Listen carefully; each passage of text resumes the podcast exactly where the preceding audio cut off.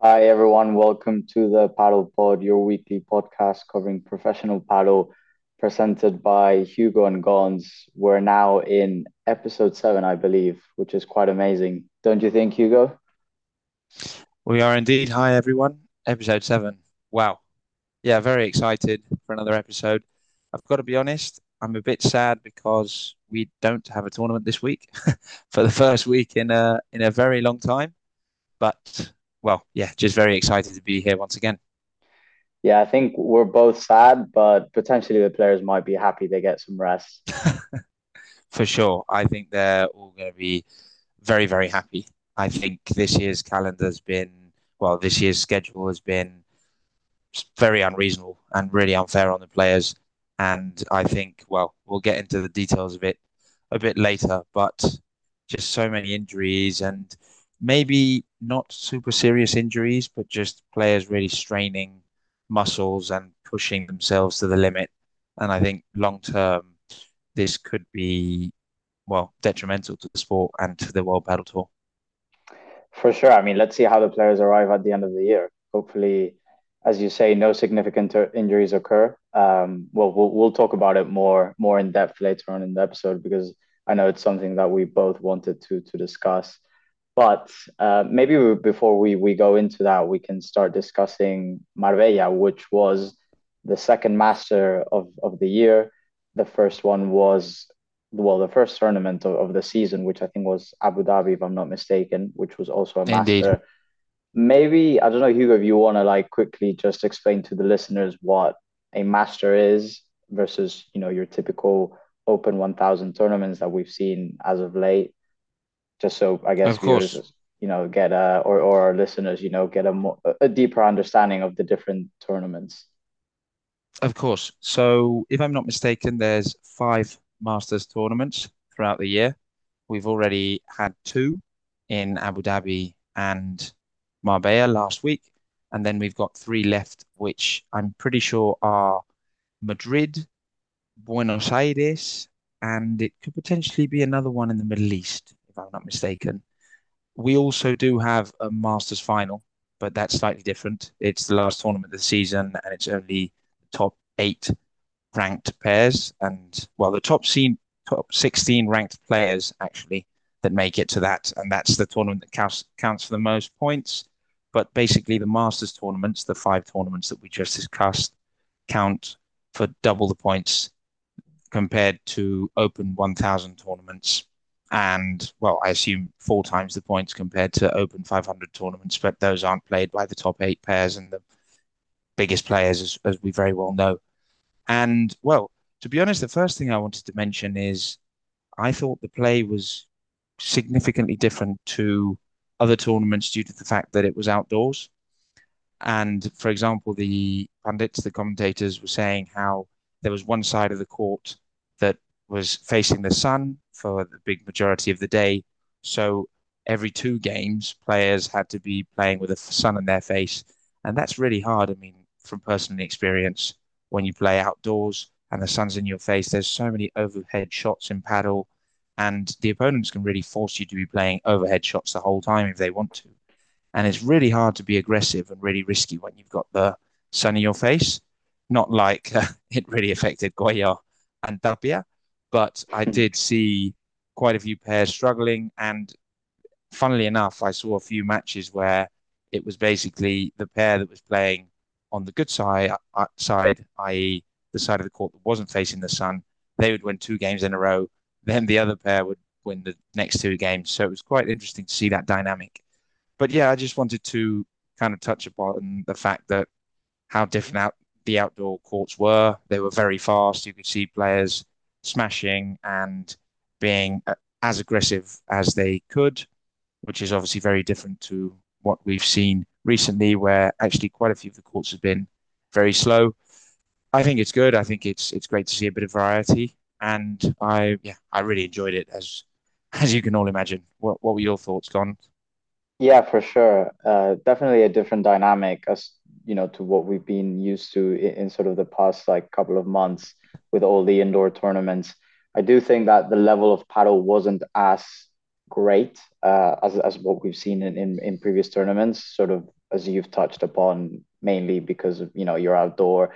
Con- like conditions affect the ball in so many different ways. The sun affects us obviously as well. So the quality of the paddle is maybe not as good, but it's still like very interesting to see how players, you know, how different players mm, play under these conditions.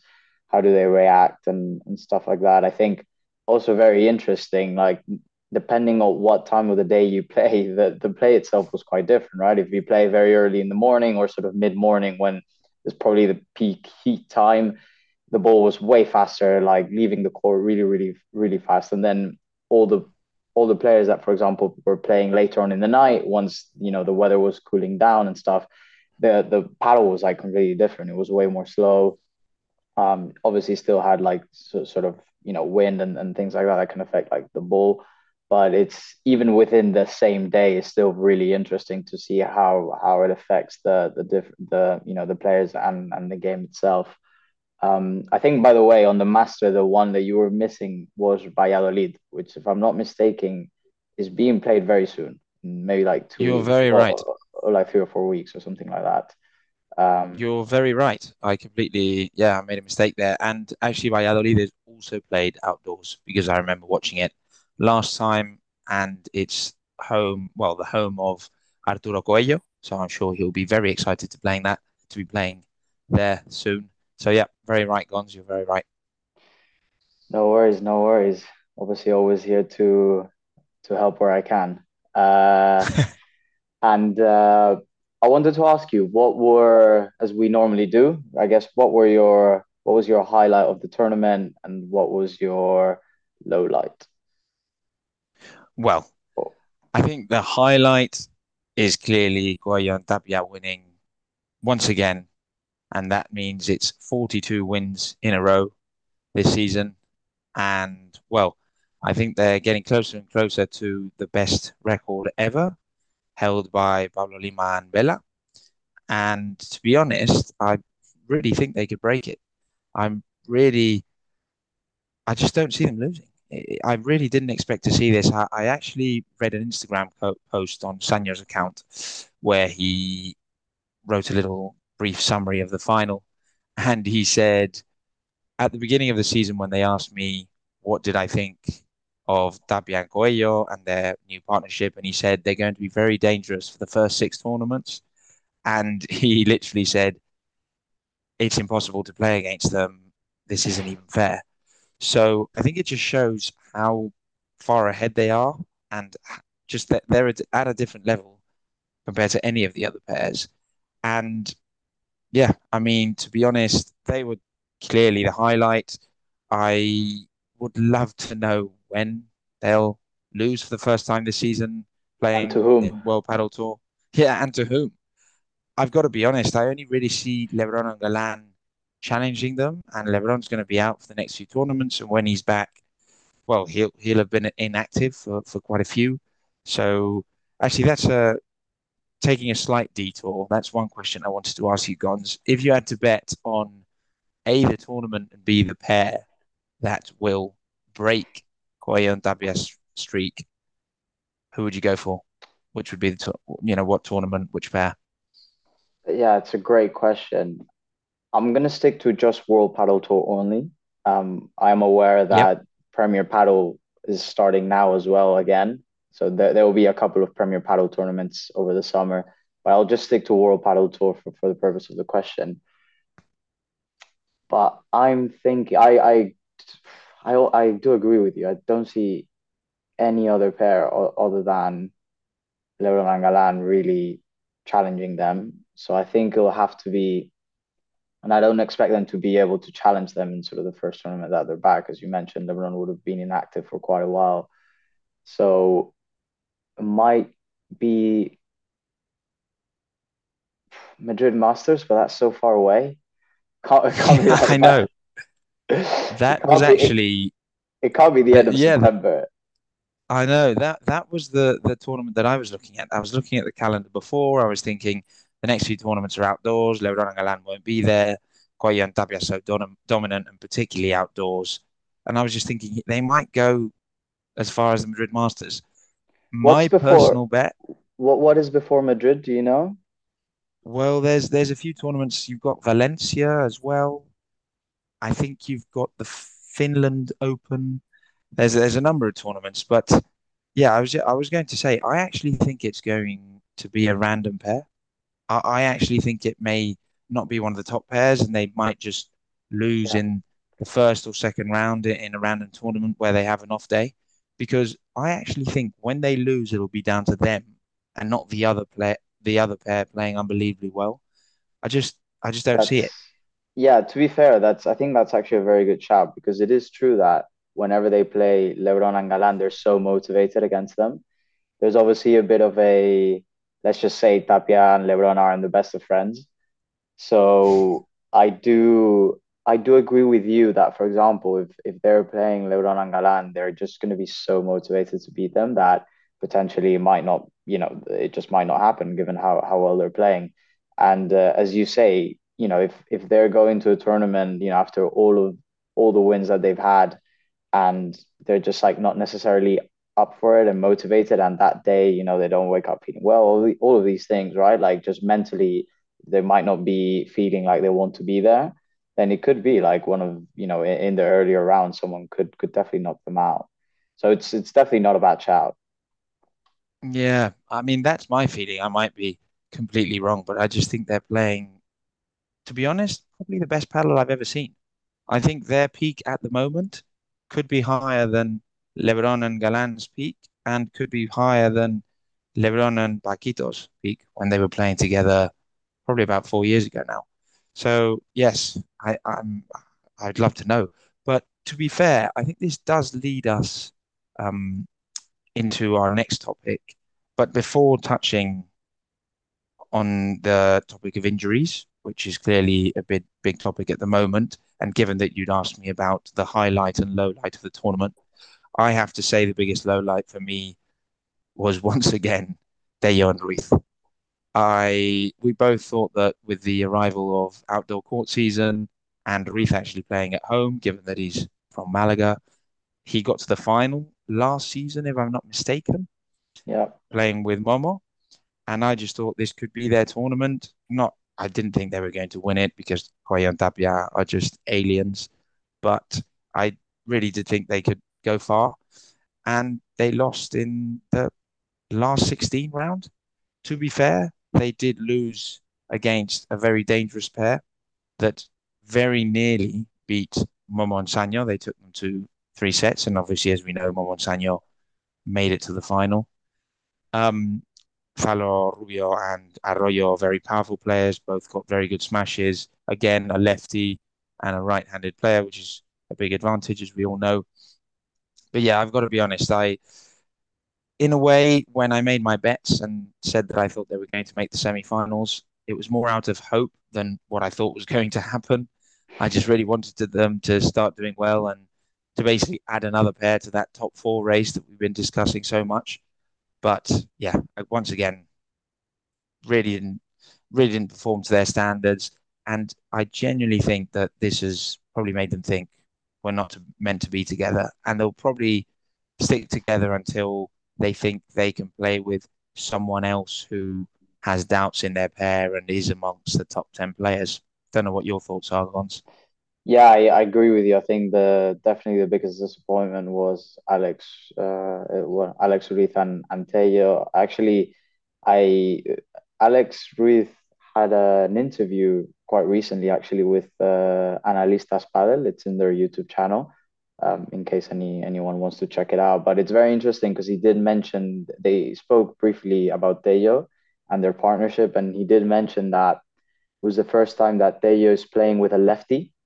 So there's obviously a bit of a you know adaptation there. Um, I think we discussed this in the last episode that obviously a lefty playing on the right side has pretty much the same abilities to get any ball that's sort of going down the middle than in any other situation. Maybe a right-handed player on the left side would normally would get, especially if Tello was used to playing with Chingoto pretty much all his professional career. Like he he was the one that was mainly probably getting 60, 70% of the balls.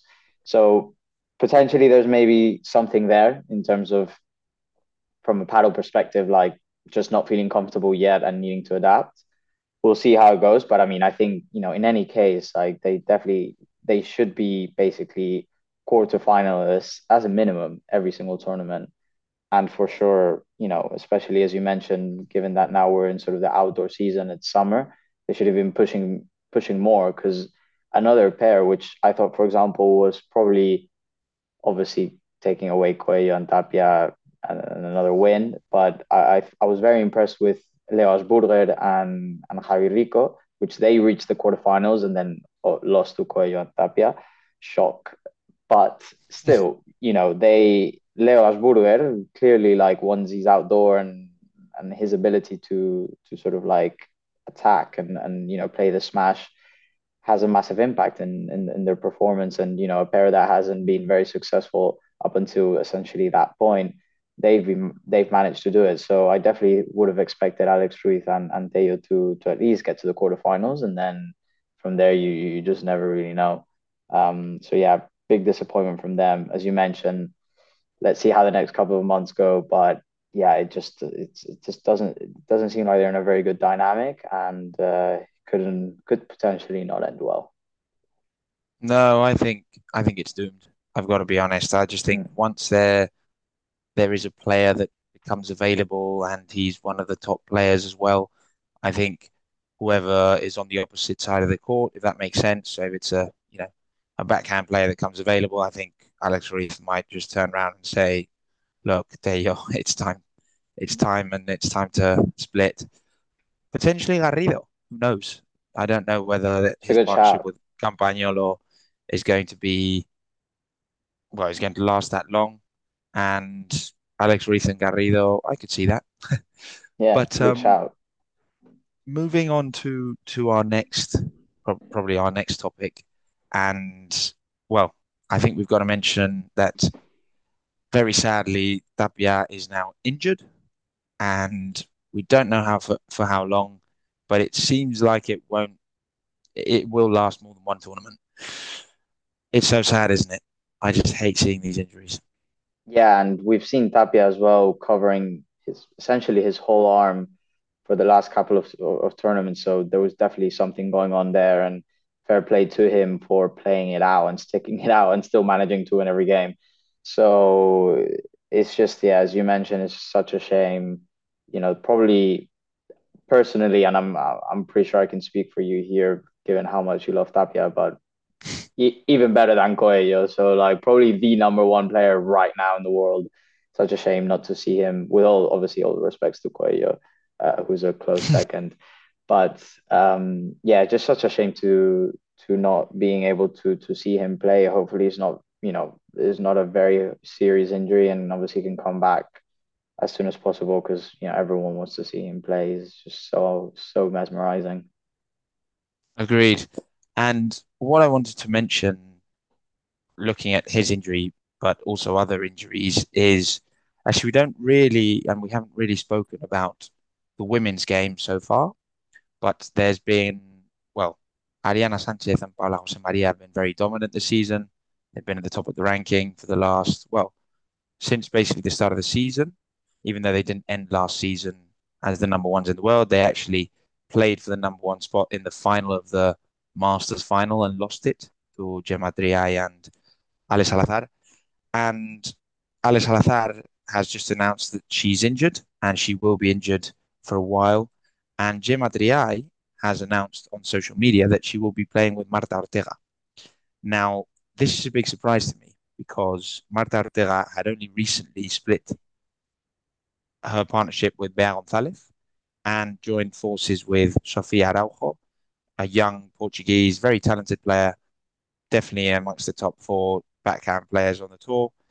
And well, I was just very surprised by that because having just started that partnership with so much potential and such a good player in Sofia Araujo, and they'd actually already won a tournament together, even though it was an Open 500 and I wanted to ask you the question, Gons. Do you think that's the right step? Do you think that if you've just started a partnership, it's been going well, and potentially a player of a higher ranking becomes available and he or she gives you a call, would you take that leap? Would you ditch your current partner and just play? Because at the end of the day, Gemma Triay said that this is only going to be until Ale Salazar is back from injury. Yeah. So would you ditch your partner for? Well, you don't I, know how many tournaments. I think you just hit the key for me right there in that last sentence. I think, given the outlook is that Ale Salazar, as you mentioned, will will be out for you know uh, a limited time period, albeit obviously might be you know some months and stuff like that, which could cover as a somewhat significant amount of the season. But still, it's not a I want to. Gemma wasn't saying I want to leave Ale and that's it. I want to change pair, right? So in that scenario, personally, I don't. Th- I think Marta's decision. Well, personally, I don't think it's. I don't know if to call it ethically or morally correct or not, but personally, I wouldn't do it because then in just a couple, you know, in some months, you're just going to find yourself in in another situation, and I especially, I especially don't understand given that Marta is obviously such a good player, and as you mentioned with Sofia Araujo, they're still one of the you know top seeded pairs in, in, in the women's side. They've won tournaments. They're always there competing. So, you know, obviously, yes, on paper right now, her partnership with Gemma, well, they're they're definitely going to be the the second seed, um, and they'll be competing and probably reaching finals, um, you know, on, on the women's side. But I still think Marta and Sophie had the potential to to win, you know, just them two. And given that this is for a limited time period, I just not sure, you know, what then is the next step after. I also think you know, just comparing it, I guess, similarly to to the men's and, and what happened with LeBron and, and uh, Ale Galan, which which I guess is a sort of similar situation. For example, there I understand Jon Sanz because he's just like way lower ranked. So for him, it's an incredible opportunity to perhaps win a tournament that you know he might not even ever win in in his whole career. So obviously pairing up with you know the number one or previously ranked number one player in the world gave him such a big opportunity and I don't think, you know, now translating that to the women's side, I think that from Marta's per- perspective and Sophie, they, they had already this potential. Um, so yeah, it just if if Marta was someone that was like rising up in, in the women's game and, and wasn't like as high ranked as she is, and you know the, the good player that, that she is, then I'd understand as well. You know, it would be it would have been an amazing opportunity for her to pair up with, you know, probably one of the best left-handed backhand side players of, of, of, of the women's game. But um, but yeah, I, I, must admit that I was uh, also a bit shocked with with the whole situation. I don't know what what do you think? I completely agree. I think you've used the perfect explanation to kind of explain your point of view and my point of view. At the end of the day, looking at Jon Sanz and Galan's current part, recent partnership, Jon Sanz would never have the opportunity to play with a number two on the world or num- ex number one in the world. At least at the moment, he's got a, he's got a lot of potential. Who knows in the future? Exactly. And it made total sense for him to team up with Galan. However, Marta Ortega being the fourth ranked pair with Sofia Araujo, and the women's game at the moment is very open. I know Ariana Sanchez and Paula Jose Maria have been very dominant this season, but we saw that not Marbella Open, but the Vienna, Vienna Open was won by Delfina Brea and Bea Gonzalez.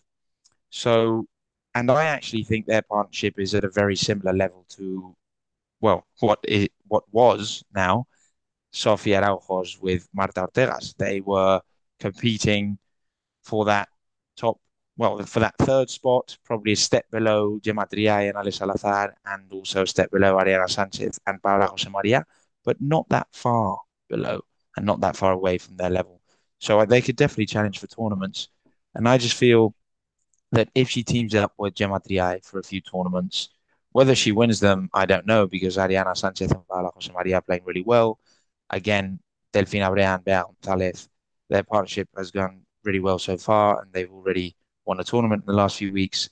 So who knows whether they'll win and what happens when Ale Salazar is back in a few weeks and she can no longer well, who knows? Maybe Sofia Araujo will take her back, but at the end of the day, she probably won't be able to partner with a player as good as Sofia Araujo because Bea Gonzalez won't be splitting from Delfi Brea. They just recently played together, as in Bea and Marta recently played together, and the number ones in the world won't be splitting.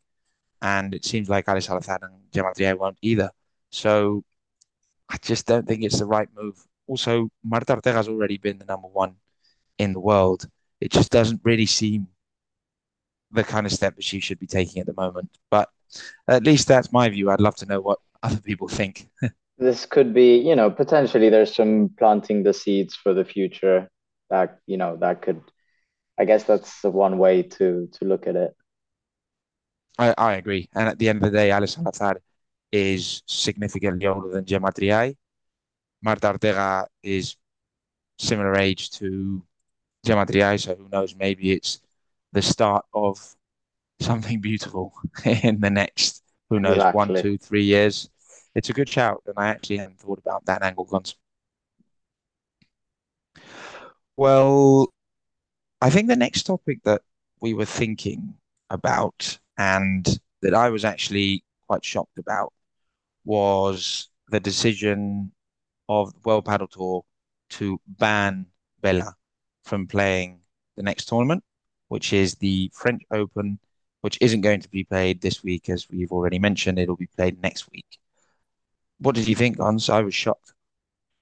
Yeah, quite quite a harsh, well, quite harsh punishment, uh, I must say. I think I was also quite surprised at uh, the severity of it. I think, if I'm not mistaken, the reason why he's been he's been left out of the tournament or essentially banned from playing is because he broke a microphone in the eh, sort of one of the changeovers between games.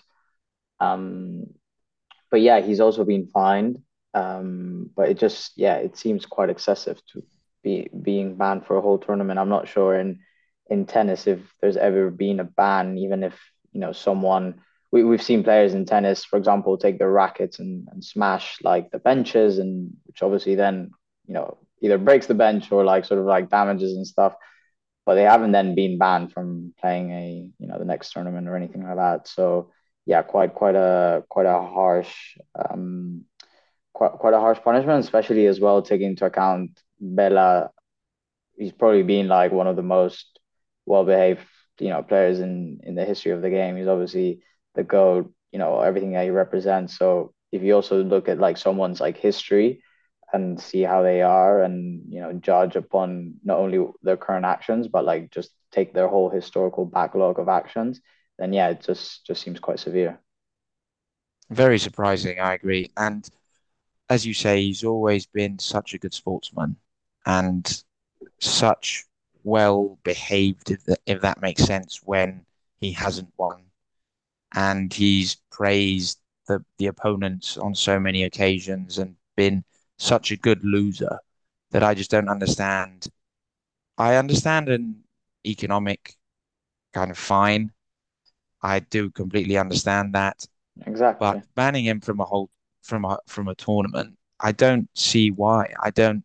It, it's not like breaking the microphone gave them an advantage at all because what we hear from the benches are own, is only heard by the fans and the viewers at home. So it's not giving them an advantage.